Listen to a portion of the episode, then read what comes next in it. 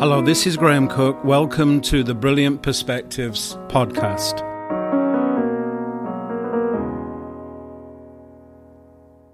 For this podcast, I'm going to read over you a prophetic soaking word. So sit back, relax, and get ready to encounter the Father's heart for you.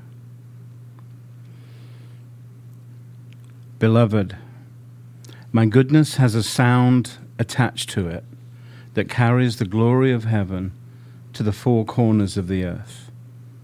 My presence has a sound attached to it. It's the sound of joy and laughter. It is my nature to be joyful. In my presence, there is joy forevermore. So hear the smile in my voice. Allow your heart to resonate with the beat of happiness. Joy is infectious. Be of good cheer. I am is with you. When heaven comes into the earth, the sound of rejoicing increases in the land. Territory in the Spirit is always attached to worship and intimacy. When heaven worships, the earth rejoices. To inherit new territory in the Spirit, your rejoicing must go to the appropriate level. When you upgrade your thanksgiving, the sound you make in your spirit will cause your heart to be opened to a new level of faith and confidence. True worship has the sound of faith enshrined within. When my people believe me, there is a sound that they make which strips the enemy of power and strikes fear into the very heart of hell itself. It's the sound of confidence. Thanksgiving has a joyful tumult to it that drowns all negativity. Praise announces itself through proclamation. Proclamation is the sound of the beloved declaring my name and my nature. And when the beloved gives herself to the announcements of praise, there is a flow back and a feedback that produces a decree in her heart. Praise reverberates. There is a continuous effect that seriously impacts all negative and passive instincts. Praise inhibits unbelief, it overwhelms doubt. When you allow yourself to become the beloved, you acquire a new voice.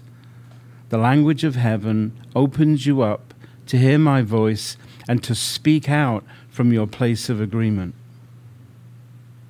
The beloved has a voice. It is the sound of joyful agreement.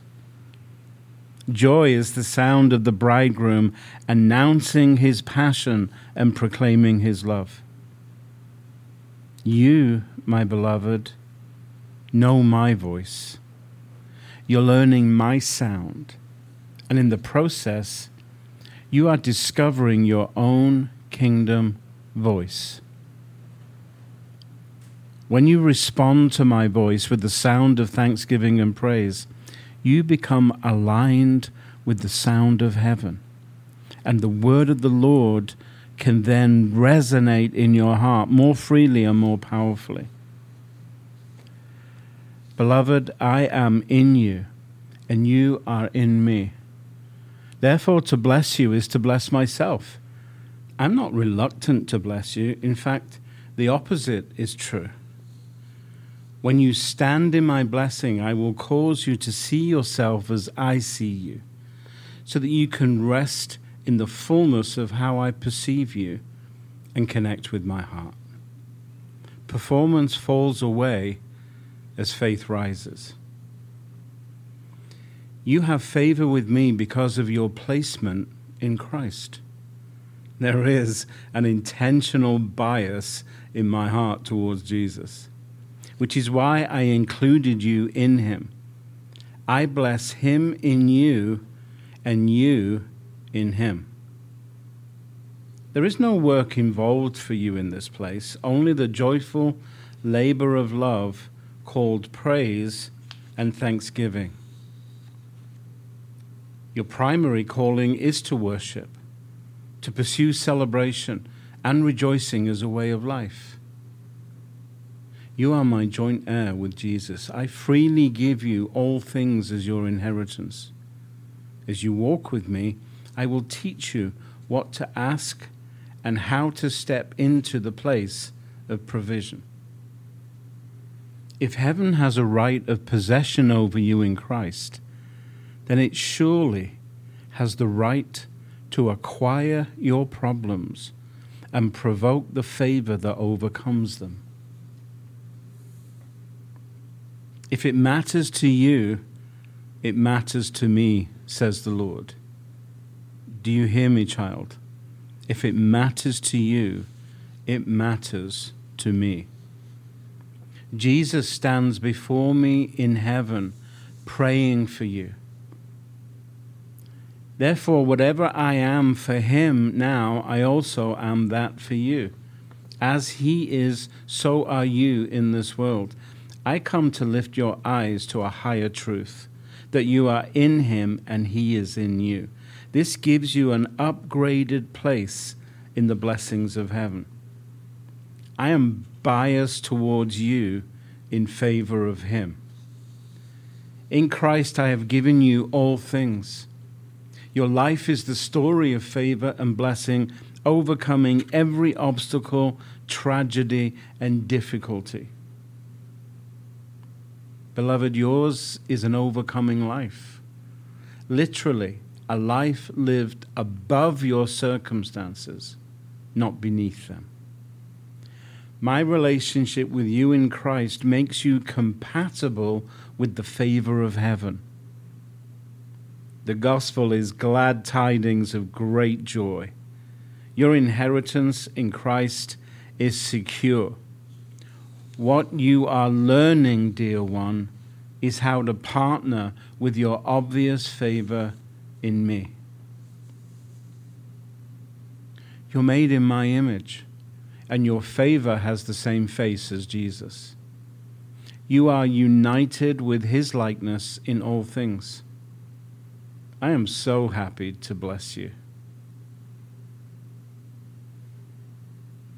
Sometimes you have not because you don't ask in line with my loving kindness towards you. This is my counsel, child. Sit in my presence and think about my heart for you. Let your heart be refreshed by my intentional bias towards you. Let my joy in you rise up within you. Beloved, let my joy in you rise up within you. Amen.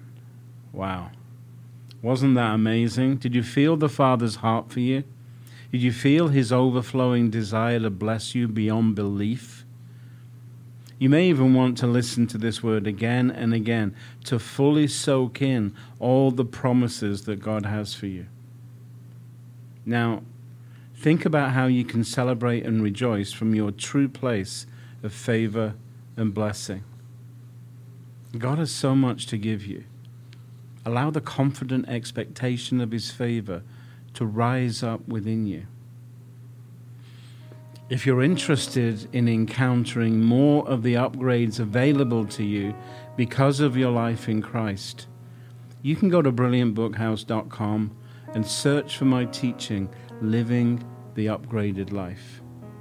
It's a soaking CD filled with six prophetic words over music designed to help you encounter the deep love of the Father. Thanks for joining me. Until next time.